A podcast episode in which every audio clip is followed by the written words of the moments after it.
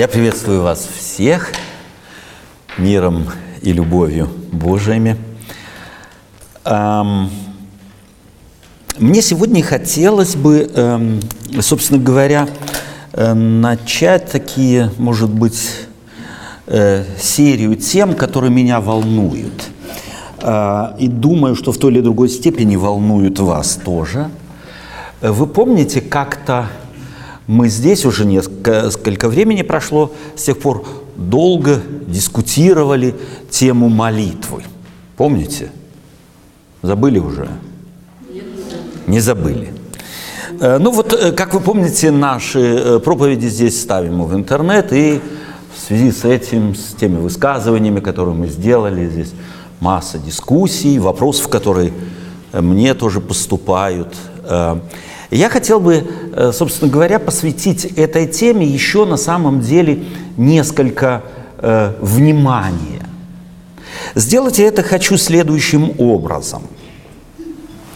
Я намерен эм, э, посвятить, как я уже сказал, несколько проповедей э, этой важной, как мне кажется, теме, теме молитвы – Э, в них я хочу вскрыть на самом деле вот тот языческий подход в наших христианских молитвах, который на протяжении столетий наслоился на христианскую молитву и сложилась такая, э, да, что-то наподобие э, да, такой привычки, и мы даже не замечаем, что, будучи христианами, веруя во всемогущего, всеведущего, вездесущего, вселюбящего Бога, тем не менее молитву используем как шаманы. Да. Э, хочу это сделать следующим образом. Я прочитал за это время немало популярных книг, посвященных именно молитве, довольно популярных авторов, э, протестантских авторов, протестантских пасторов. Послушал несколько популярных видео проповедей, посвященных тоже этой теме. Э, прослушал несколько интервью с довольно э, уважаемыми пасторами, посвященными в молитве людьми. Я не, цитируя их, я не буду называть их имена, чтобы не компрометировать, потому что речь-то у нас не идет о том, чтобы кого-то там поправить или там унизить или оскорбить и так далее. Э, вот, но некоторые цитаты, мне бросившиеся в глаза, я непременно э, приведу. Э, я хочу, чтобы мы, как дети Божии, поняли, что на самом деле молитва э, представляет собой во свете священных писаний. Не в нашей традиции, не привычке, а на самом деле, чтобы мы учились проверять и то, что слышим, и все, что я буду говорить, я очень прошу на самом деле проверять. Прежде всего, повторим, я уже это сказал, христиане молятся Богу какому? Всемогущему, всеведущему, вездесущему, вселюбящему Творцу миров. Вообще, когда мы, христиане, говорим о Боге, то мы не говорим о неком антропоморфном существе. Иисус Христос открыл нам, что такое или кто такой Бог в плане Его антологии, в плане Его сущности – Бог есть Дух. И вот этим самым Иисус Христос стоит в доброй традиции Ветхого Завета. Если вы пропустите так быстренько в голове картинки, с которыми связано появление Бога там или здесь, то вы обнаружите, что эти образы на самом деле никак не удержать в какой-нибудь картинке. Бог является Моисею в горящем кусте можно огонь удержать в какой-то форме. Провожая или сопровождая народ израильский в пустыне, Бог сопровождал их в виде столпа огненного опять и столпа облачного. Эти вещи тоже никак невозможно удержать в какой-то форме. Когда о Боге говорим мы в Ветхом Завете, то о Боге э, пророки говорят как о духе, руах, ветер. Можно ветер удержать. Есть у него форма законченная. Мы можем видеть его проявление, но мы никогда не можем удержать какую-то форму, но у многих христиан в голове на самом деле антропоморфное представление о Боге. Там какое-то вот существо с головой, с ногами, с руками где-то сидит в созвездии Орион на каком-нибудь троне. Вот так себе представляют э, мусульмане Бога, но не христиане. У христиан не должно быть и не может быть по Библии какой-то антропоморфной формы во взгляде на Бога. И уже это заставляет смотреть и на молитву несколько иначе. Христианская молитва – это не ритуал, как у мусульман, и не ритуальное камление шамал, шаманов, пытающихся манипулировать духами, богами, которые суть не боги, собственно говоря. Христианская молитва – это разговор партнера, человека с партнером Богом. Вспомните Авраама, как он говорил с Богом, Моисея, Иова и так далее. Союзник с Творцом говорит – ребенок с отцом – это образы, жена с мужем, муж с женой – все это образы, отражающие взаимоотношения с личностью, у которой нет антропоморфной формы. Что же мне напоминает теории о молитве христиан? У меня создается такое впечатление в сумме всего –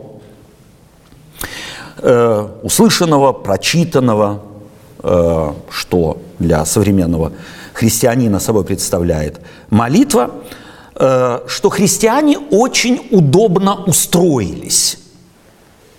Насколько я могу обозреть вообще вот этот э, образ христиан, особенно протестантов как таковых, для них молитва нечто среднее. Этакий гибрид между ритуалом и камланием шаманов. Немного то и чуть-чуть это. Молитва у них благочестивая откалячка, в общем, в целом, оправдывающая в общем всякое их бездействие. Ибо у них, у христиан в большинстве, как я их воспринимаю, воспринимаю их молитвы, в их миропонимании на поверку языческом миропонимании есть две противоборствующие силы. Бог и сатана. А у кого-то сатана на первом месте, у кого-то Бог. Сатана – это такой удобный козел отпущения – на него можно валить все неудачи, все прегрешения и всякое бездействие и даже лень и спокойно спать. Сатана выдержит все. Главное бы было на кого свалить. Бог, а ему в молитве можно каждый день давать задание, как рабу или как слуге, и отослать за дверь и сказать, мы тебе сказали, делай, только оставь нас в покое.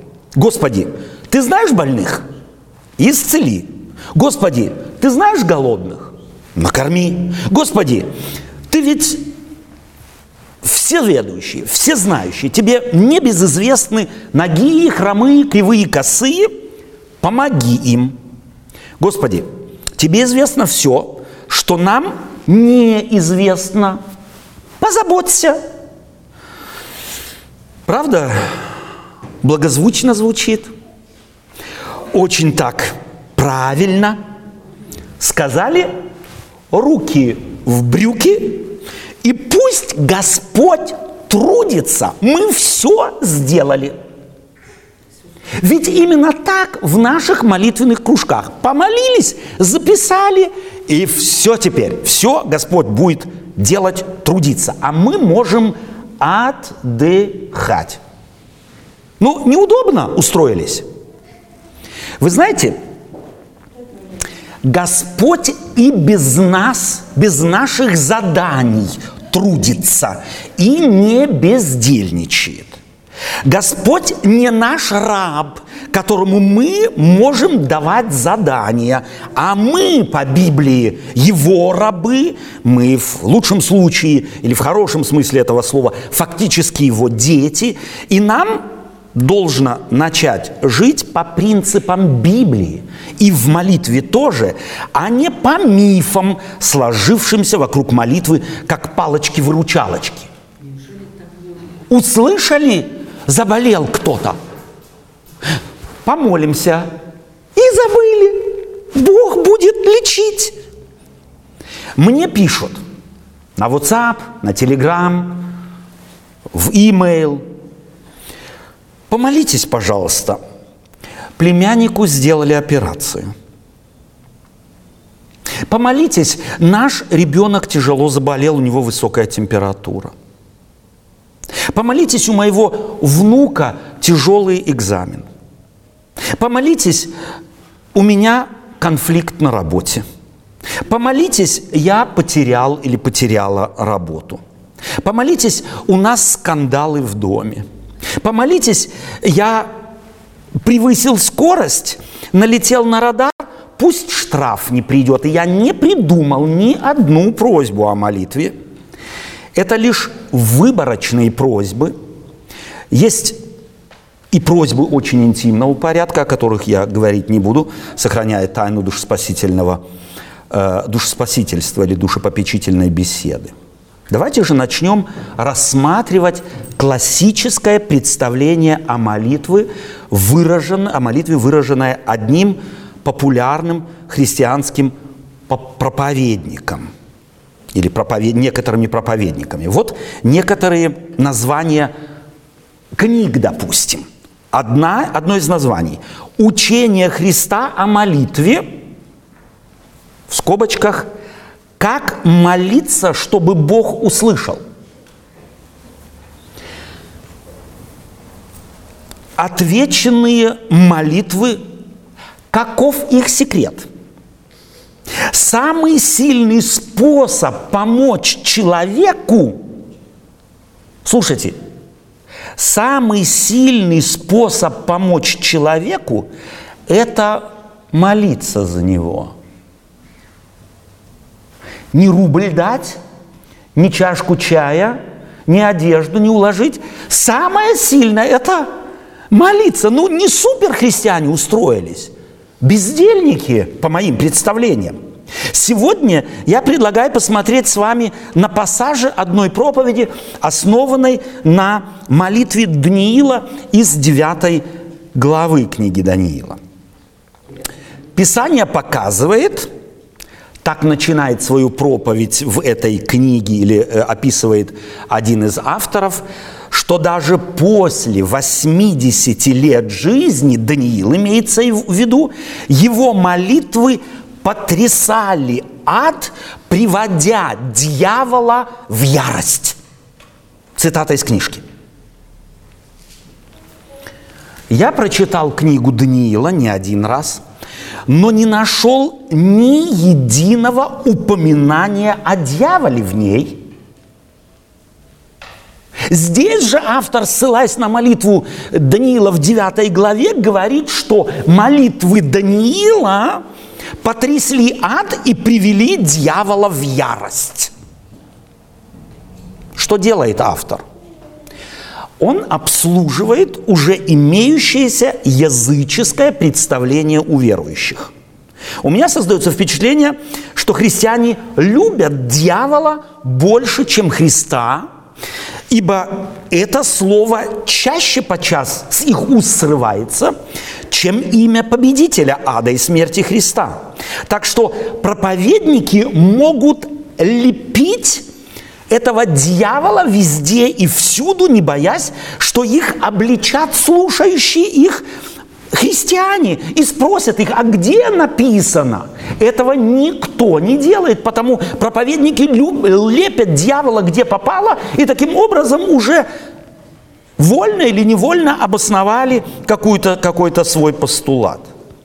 У меня серьез... Э, создается впечатление, что христиане, как я уже сказал, любят дьявола э, намного больше, чем Христа. У них вообще не срабатывает даже христианский иммунитет проверить проповедующих Словом Божиим. Эта проповедь, о которой я сейчас говорю, является тому классическим примером.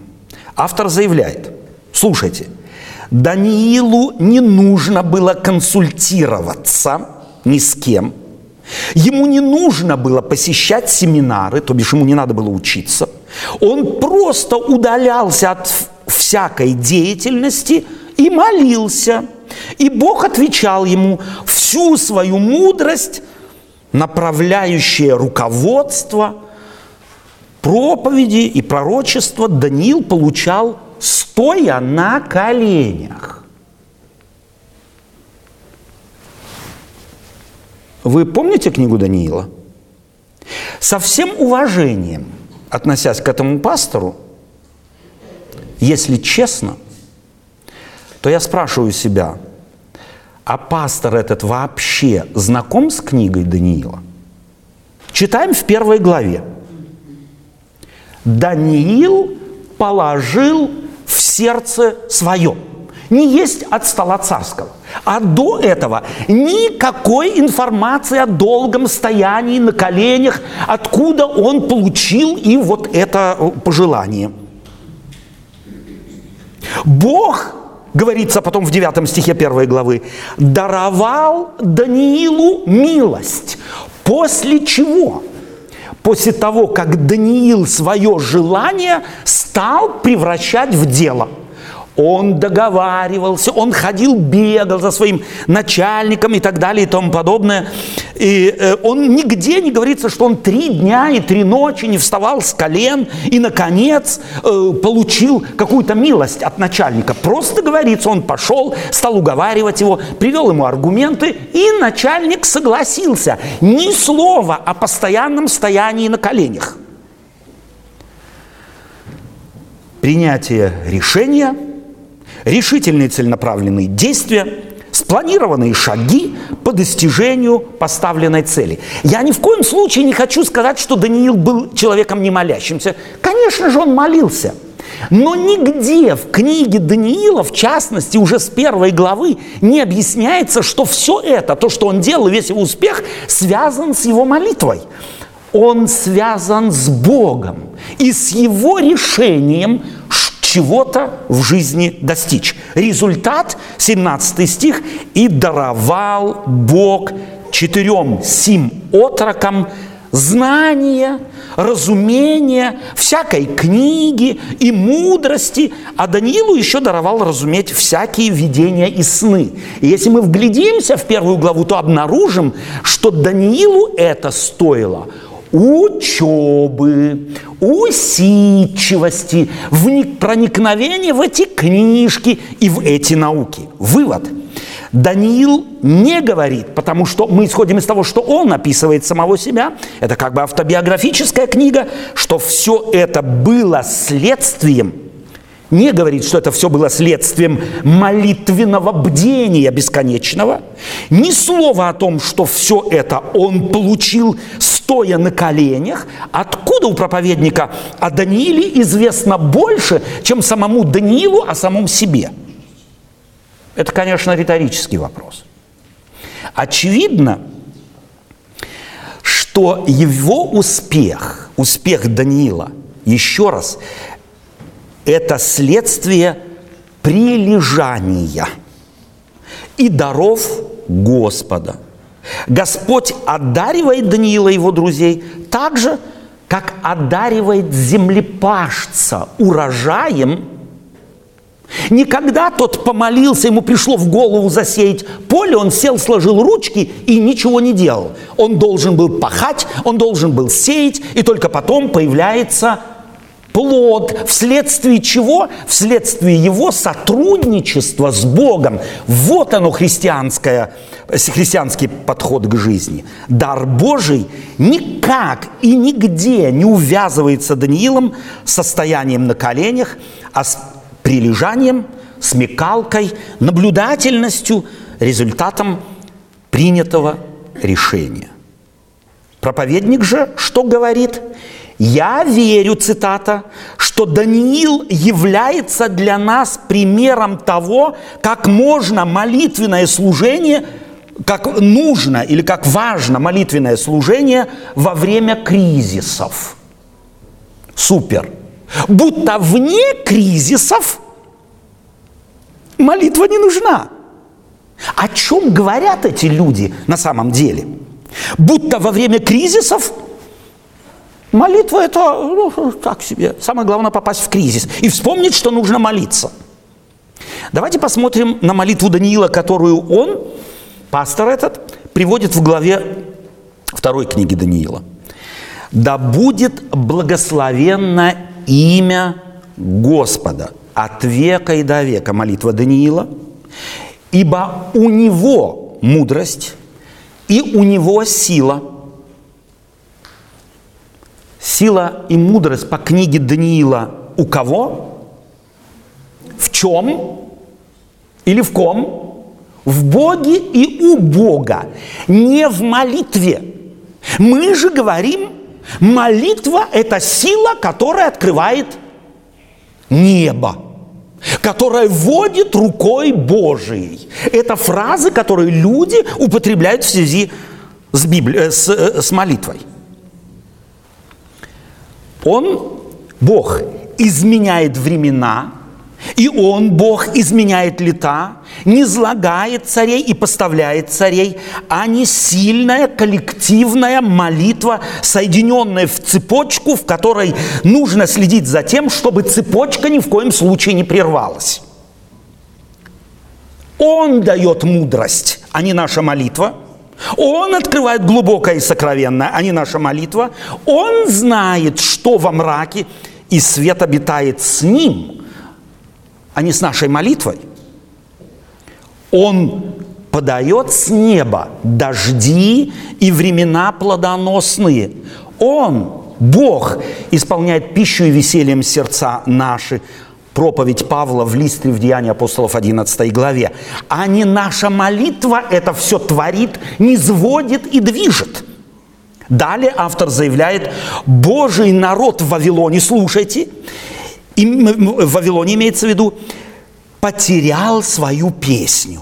Их хвала умолкла, и они духовно бездействовали. Неслыханное процветание Вавилона захватило сердца многих израильтян, и сатана, несомненно, радовался такому их состоянию. Затем, чтобы еще более углубить обстанов... усугубить обстановку, он сатана внушил Навходоносору вынести смертный приговор для Даниила.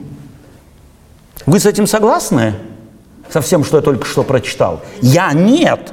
Принципиально нет, потому что ничего этого в книге Даниила не существует. Я категорически не согласен, ибо как раз это время зафиксировано в Библии, в молитве, которую мы можем найти псалме, в псалмах, в псалме 136. Давайте мы его прочитаем. Это время описывается в 136-м псалме, сохранилась молитва израильтян, как раз того времени, о котором здесь говорит автор. Они увлеклись э, богатством, роскошью и так далее. При реках вавилонских там сидели мы и плакали. В Библии записано – когда вспоминали о Сионе, на вербах посреди его повесили мы наши арфы – как нам петь песнь Господню на земле чужой? Вот их состояние. Вспомни, Господи, с, сынам Едомовым день Иерусалима, когда они говорили, разрушайте, разрушайте до основания его. Народ плакал, а не увлекался каким-то э, баснословным богатством Вавилона. Из какого пальца проповедники высасывают подобные аргументы? А потом автор вдруг заявляет, теперь все находящиеся в плену израильтяне смотрели на Давида, э, прошу прощения, на Даниила. Их будущее зависело от его отношения с Богом. Тут уместен вопрос, уважаемый пастор, проповедник, автор, скажи, пожалуйста, с каких пор будущее народа зависит от человеческой личности?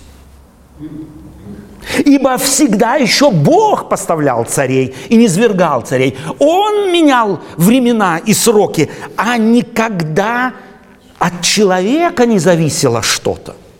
Что за представление у людей во взгляде на Библию? Далее, далее следует, э, следует своей цели – показать людям, как, как важна молитва и какая сила в молитве, автор хочет подвести слушающих или читающих к своей небиблейской цели. Он хочет внушить христианам, навязать им свою фикс-идею, а именно, что от их молитвы таки зависит судьба мира.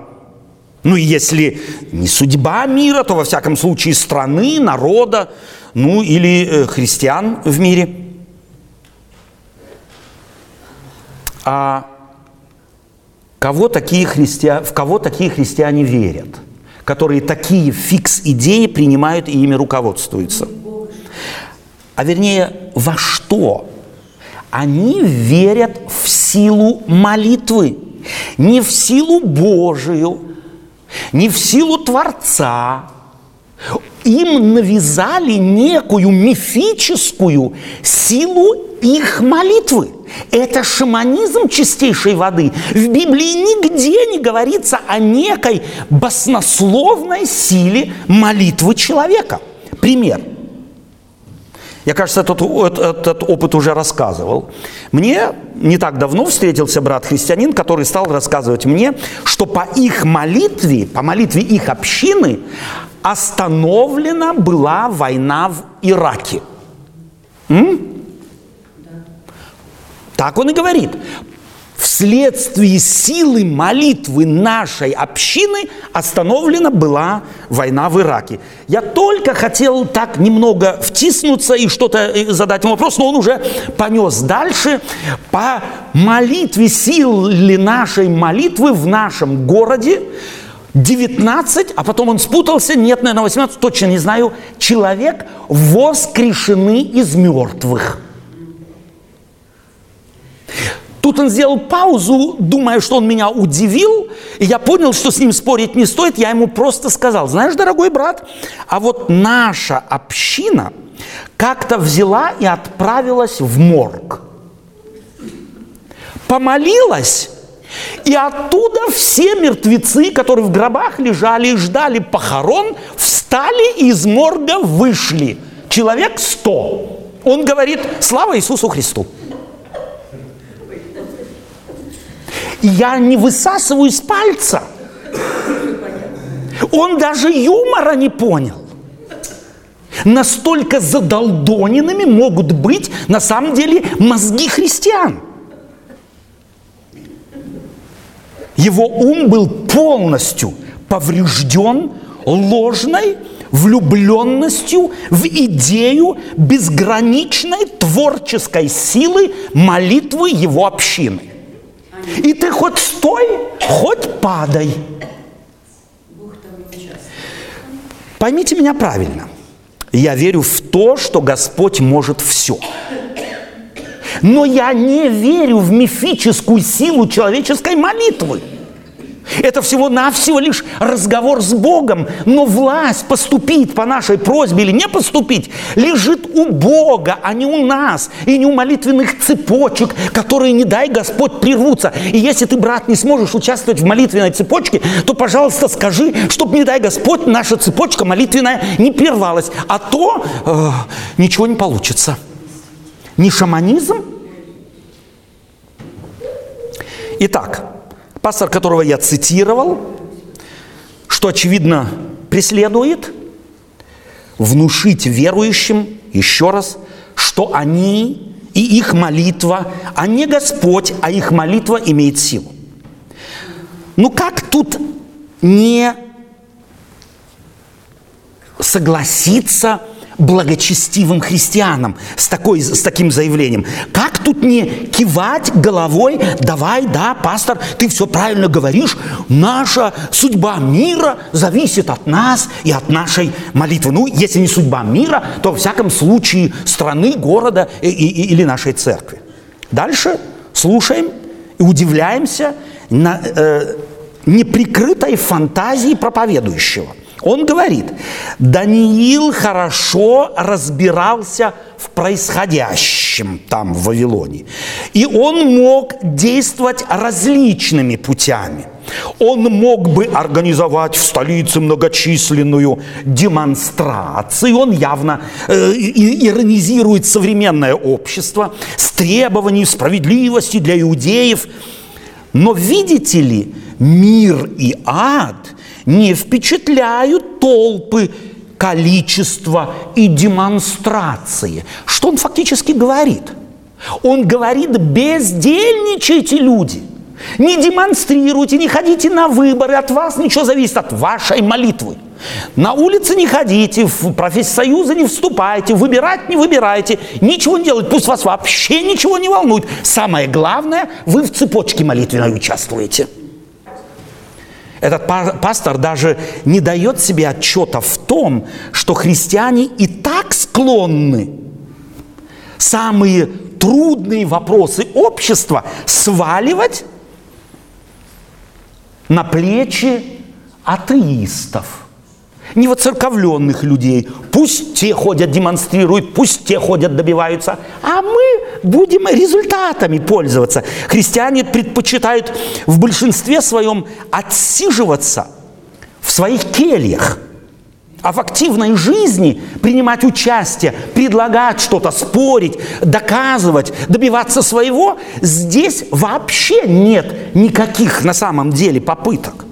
А теперь давайте прочитаем, как Даниил, вспоминая прошлое, записывает характеристику, которую ему давали в его окружении. Он пишет о себе, как о нем говорили. Среди нас э, есть в царстве твоем, царю говорят слуги, есть в царстве твоем муж, Даниил имеется в виду, в котором дух святого Бога. Потому что в нем, в Данииле имеется в виду, оказались высокий дух, ведение и разум, способные изъяснить сны, толковать загадочное и разрешать узлы. Даниила 5 глава 11-12 стих. А теперь у меня вопрос к слушающим. Как вы думаете, эти духовные дары – Высокий дух, ведение и разум, умение толковать сны, э, загадочное разгадывать и разрешать всякие узлы. Об этом кто-нибудь хоть догадывался бы, если Даниил, по представлению на самом деле всех христиан, только участвовал бы как в какой-нибудь молитвенной цепочке. И ничего не делал. С людьми не встречался бы, их проблемы не решал бы, не смотрел бы, не разгадывал бы, не давал советы. Кто-нибудь об этом знал бы, о его высоком уме и его дарах. Чувствуете, куда ведут заблуждения о некоем мифическом представлении о силе нашей молитвы? Оно делает нас бездельниками, духовными трутнями, не, не, имеющего, не имеющих никакого отношения к окружающему миру. Потом автор поясняет, как вел себя Даниил перед Волтасаром. Когда Даниил говорил, он не подслащивал правду, он побывал на коленях. И если вы читаете эту историю, то там нет ни слова о том, чтобы приглашенный к Валтасару Даниил вытащен был из его кельи, стоящим на коленях. Нет ни единого упоминания. Я спрашиваю, откуда берут эти люди такие аргументы, и как слушает их паства когда они таки, такое рассказывают. И не скажут пастору, слушай, а я что-то здесь в Библии и намека не нахожу на то, что он перед встречей с Валтасаром, после того, как какая-то рука на стене что-то написала, вытащен был из кельи, стоящим на коленях. Вся книга Даниила призвана показать не силу молитвы фантастическую этого пастора, этого фантазера, проповедника – она призвана показать растерянному народу, потерявшему ориентир, что Бог владеет миром.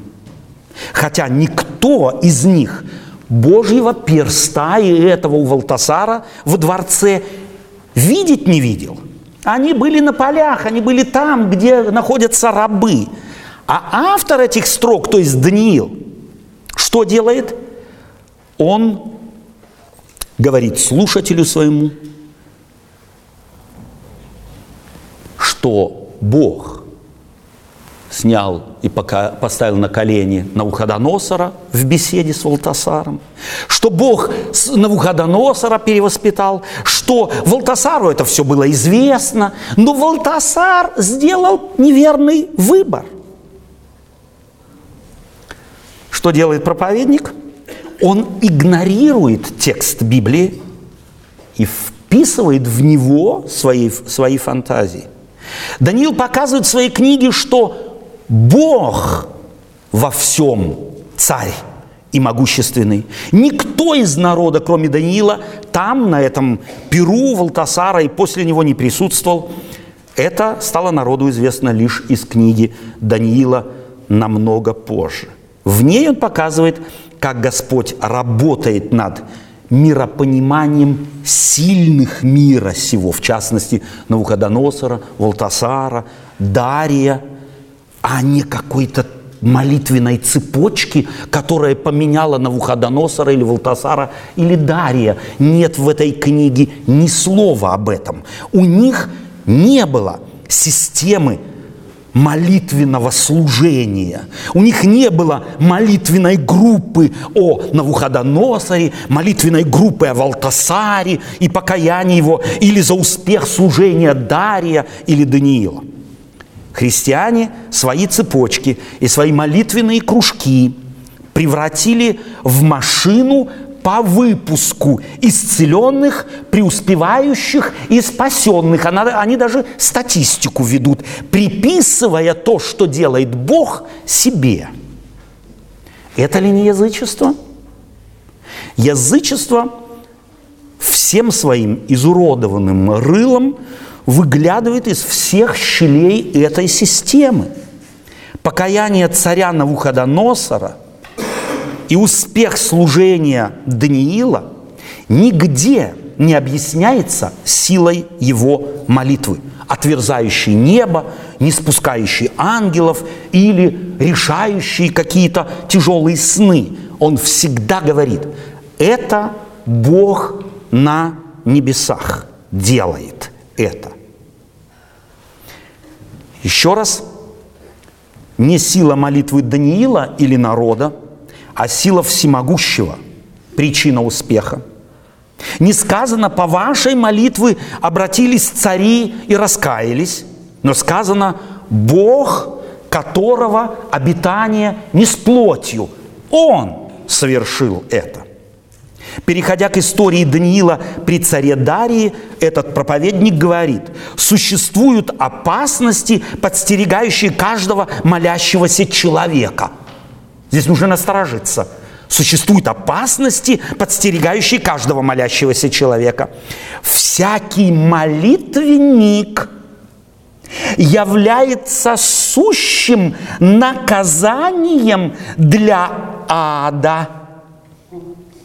Заметим, не Христос, а всякий молитвенник. Не Бог, а молитвенник. И причем всякий. У меня вопрос – на каком библейском принципе зиждется данное заявление? Ответ – ни на каком. Исключительно на фантазии христиан и на фантазии подобных проповедников. И далее. И сатана, тут обязательно должен быть сатана, иначе функционировать э, сила молитвы не будет. И сатана, без него не обойтись, будет делать все возможное, чтобы остановить молитвы этого молитвенника или другого, третьего, пятого, десятого. Даниил же доказал эффективность своей молитве в царствовании Навуходоносора и Валтасара. Разве он молитву доказывал? Теперь в правлении Дария сатана предпринял, так этот автор говорит, предпринял великий заговор с целью прекращения молитв Даниила. Будто вся книга о молитве Даниила, когда речь идет о могуществе Бога. Они, молитвы, так он продолжает, так потрясли ад, вот эти молитвы Даниила, так потрясли ад, что взбешенный дьявол организовал против него целое правительство Вавилона. Вот супер. Достаточно бесов вставить где-нибудь в текст, где он вообще не встречается, и уже можно читать его как хочешь. На чем основано такое заявление?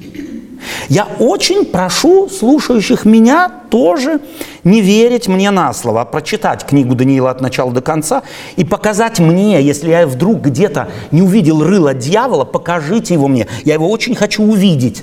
Я его там не нашел. Где об этом сказано в Библии?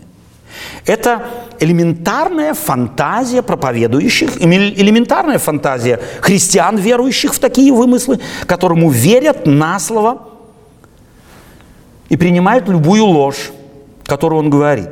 Так что здесь говорит этот проповедник, все, что мы что прочитали, чистейшая фантазия. Далее этот пастор-фантазер продолжает. Подумайте только, каких громадных усилий стоило Даниилу посвятить себя молитве – я нигде и намека не вижу, что Даниил тащил самого себя за ворот, чтобы только встать на колени. Дальше он говорит, в конце концов, он жил в тогдашнем античном Нью-Йорке, то есть в Вавилоне, великом, пышном, богатом Вавилоне. И он жил во времена, во времена духовной апатии, пьянства, поисков наслаждения, алчности среди народа Божия. А мы что читали в псалмах, чем они занимались? Они плакали. Я говорю вам, продолжает этот пастор – Молитва никому не приходит естественным образом, даже к Даниилу. Она сверхъестественна. Он себя заставил стоять на коленях. Этот бедный боролся, чтобы его колени э, согнулись. Легко э, выделяет, вы, э, выделять э, определенные, определенное время молитвы, он говорит, это нелегко. Определенное время для молитвы выделять. Но трудно быть постоянным в молитве. Это очень трудно. И наша плоть, и главное опять, дьявол, дьявол, дьявол находится в сговоре против вашей молитвы. Итак, как же нам стать людьми молитвы, спрашивает он. Я лично не заметил, чтобы Даниил хоть бы намеком где-то упоминалось о том, что прилагал великие усилия, чтобы помолиться. Я скорее исхожу из того, что Даниил не мог не молиться. Молитва его была его потребностью, как потребностью является наше дыхание, наше желание утолить жажду. Но он также знал, что молитва никак не может заменить труда в соответствии с теми дарами, которые он получил от Господа. У молитвы свое место, а у даров, труда, э, анализа, взгляда намеченных целей от этого не уйти. Так, в истории с заговором, который против Даниила был сфабрикован э, целым государством, целым правительством, на зло всем, фактически нет никакой подоплеки. Он молится не потому, что хочет что-то продемонстрировать, но явно, скорее всего, потому, что не молиться не может, как не мог не молиться Христос. И ничего не демонстрировал. Мы видим, что Христос ничего не демонстрировал, а напротив, желая молиться, он уходил в укромное место от глаз всех. И Даниил уходил молиться, закрывая за собой, там дверь открывал на восток, но чтоб никто не видел, он не мозолил никому глаза своей молитвой и не делал из нее некий геройский поступок – а потом автор продолжает. В пятой главе Иеремии Бог призывает. Походите по улицам Иерусалима и поищите на площадях его, не найдете ли человека, нет ли соблюдающего правду, ищущего истины. Я пощадил бы Иерусалим. Вы текст запомнили? А теперь смотрите, что он говорит, толкуя его по существу Бог говорит. Вот тот текст, который я только что прочитал, он трактует. По существу Бог говорит, я помилую их, если найду хотя бы одного человека, который искал бы меня в молитве.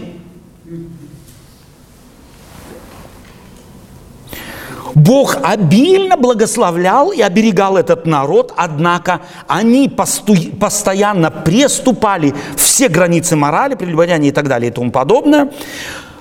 Поэтому Бог искал хотя бы одного единственного молитвенника. Где там об этом речь? Чувствуете, как можно взять библейский текст, нагло его перекроить на глазах у слушателей, а слушатели не восстают, у них им можно лапшу духовную спокойно вешать на уши. Я поражаюсь абсолютной безответственности, с которой проповедующий вносит в Библию, в Слово Божие свои предвзятые мнения. Речь там вовсе не о поиске молитвенника, а о людях, ищущих правду и ищущих истину. Так в этом тексте говорится. Хотя в книге Иезекииля однозначно называется грехи первосвященников, там, э, что они стали лютые волки, хищники, которые э, бедных вдов обижают и так далее. Их грех заключался не в том, что никто из них молиться не хотел, а в том, что они просто издевались и просто использовали слабых между ними людей. Хотелось бы еще раз вернуться коротко к 9 главе. Ангел – приходя к Даниилу, после его молитвы, говорит Дани... не говорит Даниилу ничего нового. Возьмите, почитайте девятую главу. Даниил лишь утверждается в том, что он уже постиг. Девятая глава начинается с того, что Даниил говорит, я прочитал строчки совершенно определенного пророка и сообразил, что время плена подходит к концу. Потом он молится так, как сообразил, что время приходит к концу, кается перед Господом, приносит различные формулировки своего покаяния, включает себя в грехи народа. Потом приходит ангел и подтверждает ему уже им найденное, уже им открытое ангел как бы только подтверждает, ты верно все понял, но уже после того, как Даниил сообразил. А вывод проповедующего, где же сегодня в доме Божьем эти молитвенники? Будто ответ был дан на молитву в то время, когда ответ был дан до молитвы. Даниил сообразил, а ангел лишь подтвердил. Разве молитва в 9 главе книги Даниила является темой? Нет разве не Божье Слово, не слово пророка. Разве ангел поясняет Даниилу какие-то пророческие слова в ответ на его молитву? Нет ничего подобного. Все идет естественным, нормальным путем думающего, анализирующего, читающего человека, глядящего на мир и ищущего ответа. А ангел приходит и подтверждает ему, что ты все правильно понял. Как в любой беседе партнера с партнером. Эм, Бог заключил через Иисуса Христа союз с нами. Он нигде не обожествил молитву. Молитва не является ключом к небу. ибо небо не закрыто. Бог не играет с нами в прятки, его искать не надо. Бог наш Отец, а не обидевшийся монстр. Это мы знаем со времен произнесения Иисусом Христом молитвы «Отче наш». Христиане рядом с Господом обожествили свои собственные молитвы. Они считают себя сражающимися со злом, а не Богом, поборающим за них. Нет, злые силы побеждены не нашими молитвами. Они побеждены Богом.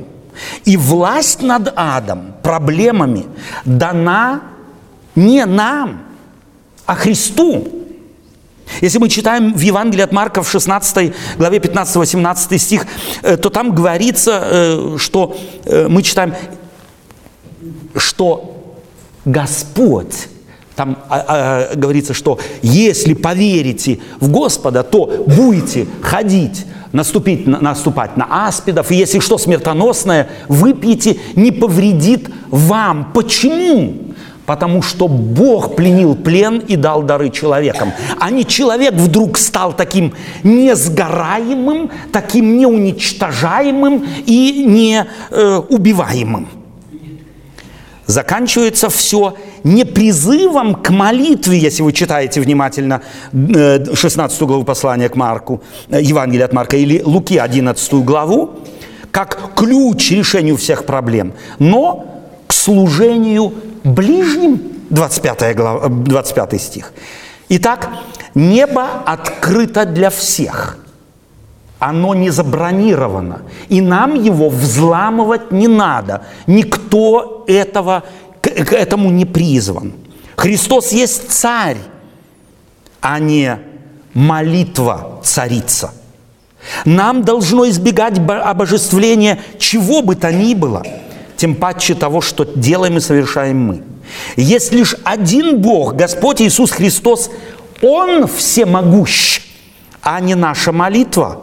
Он пантократор, а не мы.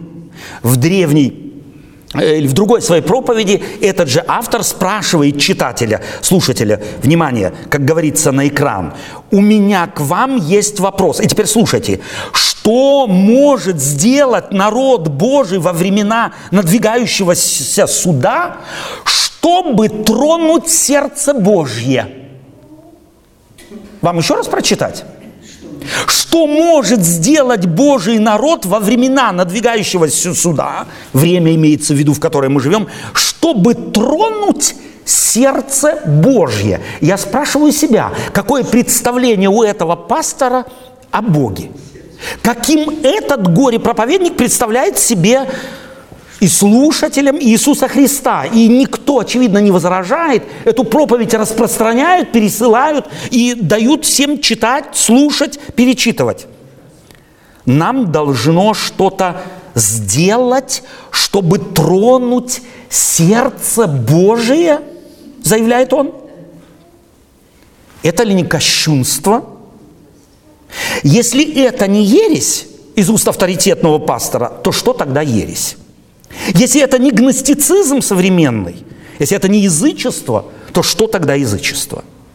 Его ответ на им же поставленный вопрос, как его народ, мы можем ходатайствовать пред Ним в молитве, и Он услышит нас. Это еще не все. Мы можем умилостивить Его, зная, что Он непременно ответит – на искренние, действенные, страстные молитвы его святых. Будто Бог монстр. И будто Он, Бог, подвластен молитве людей. Что если Он суверенно, не объясняя, сделает все по-другому, по-своему –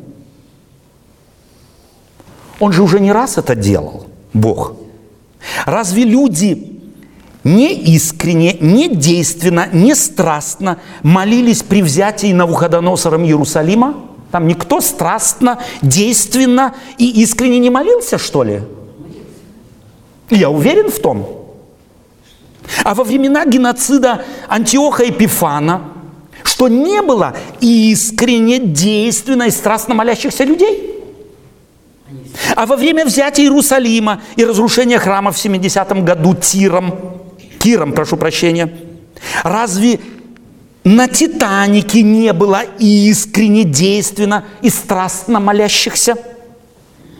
Что те, кто не спаслись на Титанике, были не искренними, молитвы их не было, действия не страстной. Кто это проверил? А во время фашистского геноцида в Германии – что в концлагерях ни одной искренней э, молитвы э, действенной, страстной не было произнесено или как? А во время... А сколько матерей у больничных коек своих детей молятся? И ответ на их молитвы не такой часто, как им это хочется – Давайте обвиним их огульно в неискренности молитвы, в бездейственности молитвы и нестрастности молитвы – я бы хотел, чтобы подобные пасторы сидели бы рядом с такими женщинами, матерями, и заглянув им в глаза, сказали бы им, потому ваш ребенок не исцелен, потому он умер, потому что ваша молитва была неискренней, бездейственной и нестрастной. Вот там бы я хотел, чтобы они подобное сказали, а не на листках бумаги. Нам просто надо бы слезть с наших высокомерных и пустых идеологий. Нам надо бы научиться видеть мир глазами Библии, глазами Творца. И нам надо бы научиться не пытаться систематизировать мир Божий. Ибо кто познал ум Господень? Какие проповедники однозначно могут о нем что-то сказать? А потому, кому открыта истина о Боге – как она подана в Слове Божьем, тот знает, что он лишь отчасти знает. И если что-то может, то только здесь, а не на небе. Там ответственность несет Господь. Библия учит нас, что в деле молитвы и покаяния Господь активен.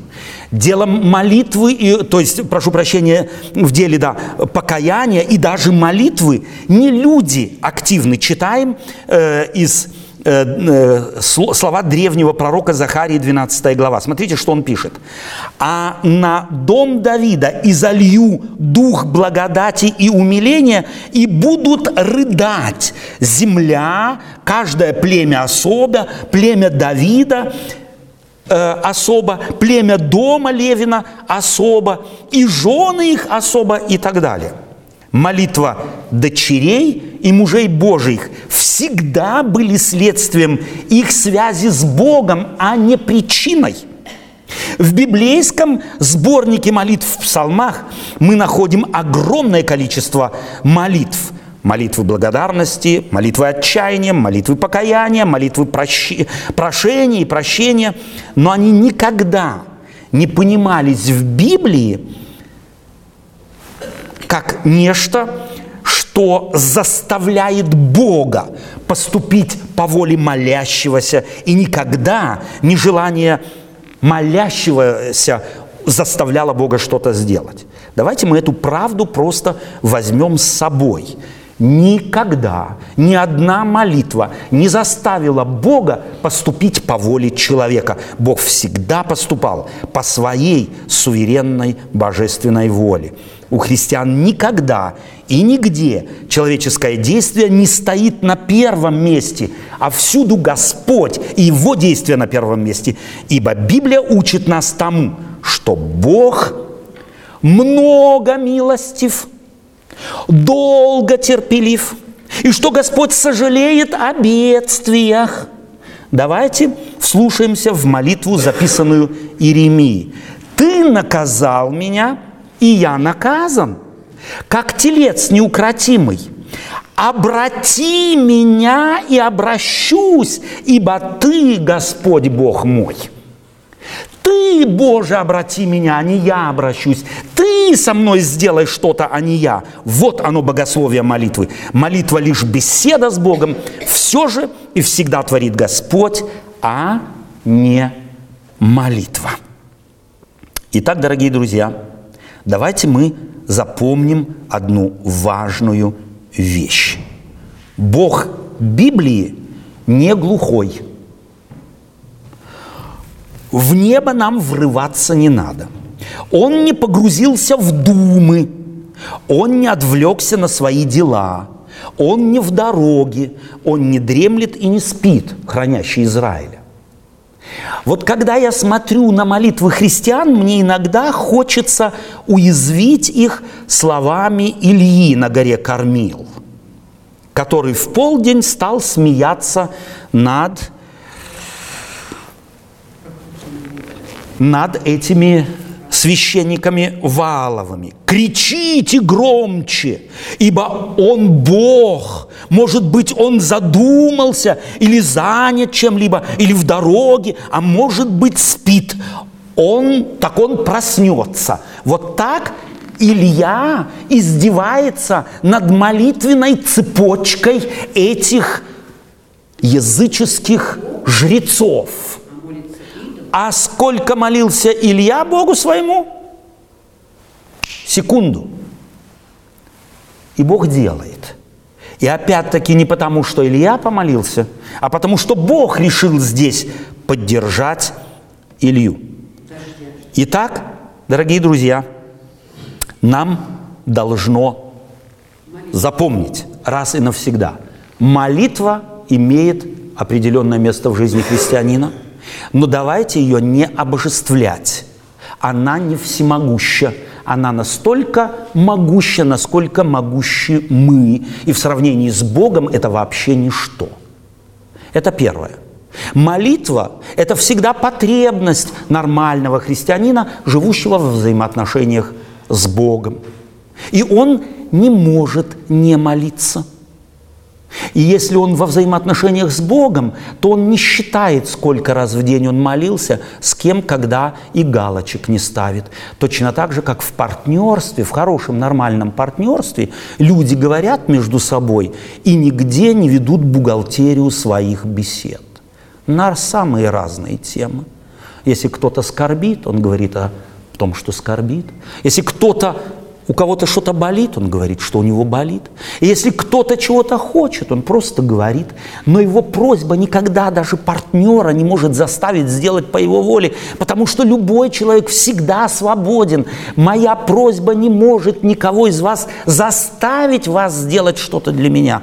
Вы исключительно можете это сделать по вашей свободной воле и сделать ровно столько, сколько вы найдете нужным, а тем паче Отец Небесный мое желание, чтобы мы научились смотреть на Библию как на дар Божий, приближение Бога к нам, чтобы мы могли с Ним говорить. Но ни в коем случае как некий рычаг, который управляет небом. Почему мне это так важно? Потому что если мы ложно трактуем молитву, мы будем в нашем христианстве крайне разочарованы. И это разочарование – не одних уже увело в неверие. Так вот, проблема здесь в ложных представлениях о молитве, которую мы хотим рассеять и поставить на фундамент Библии. Благослови вас Господь в этом. Аминь.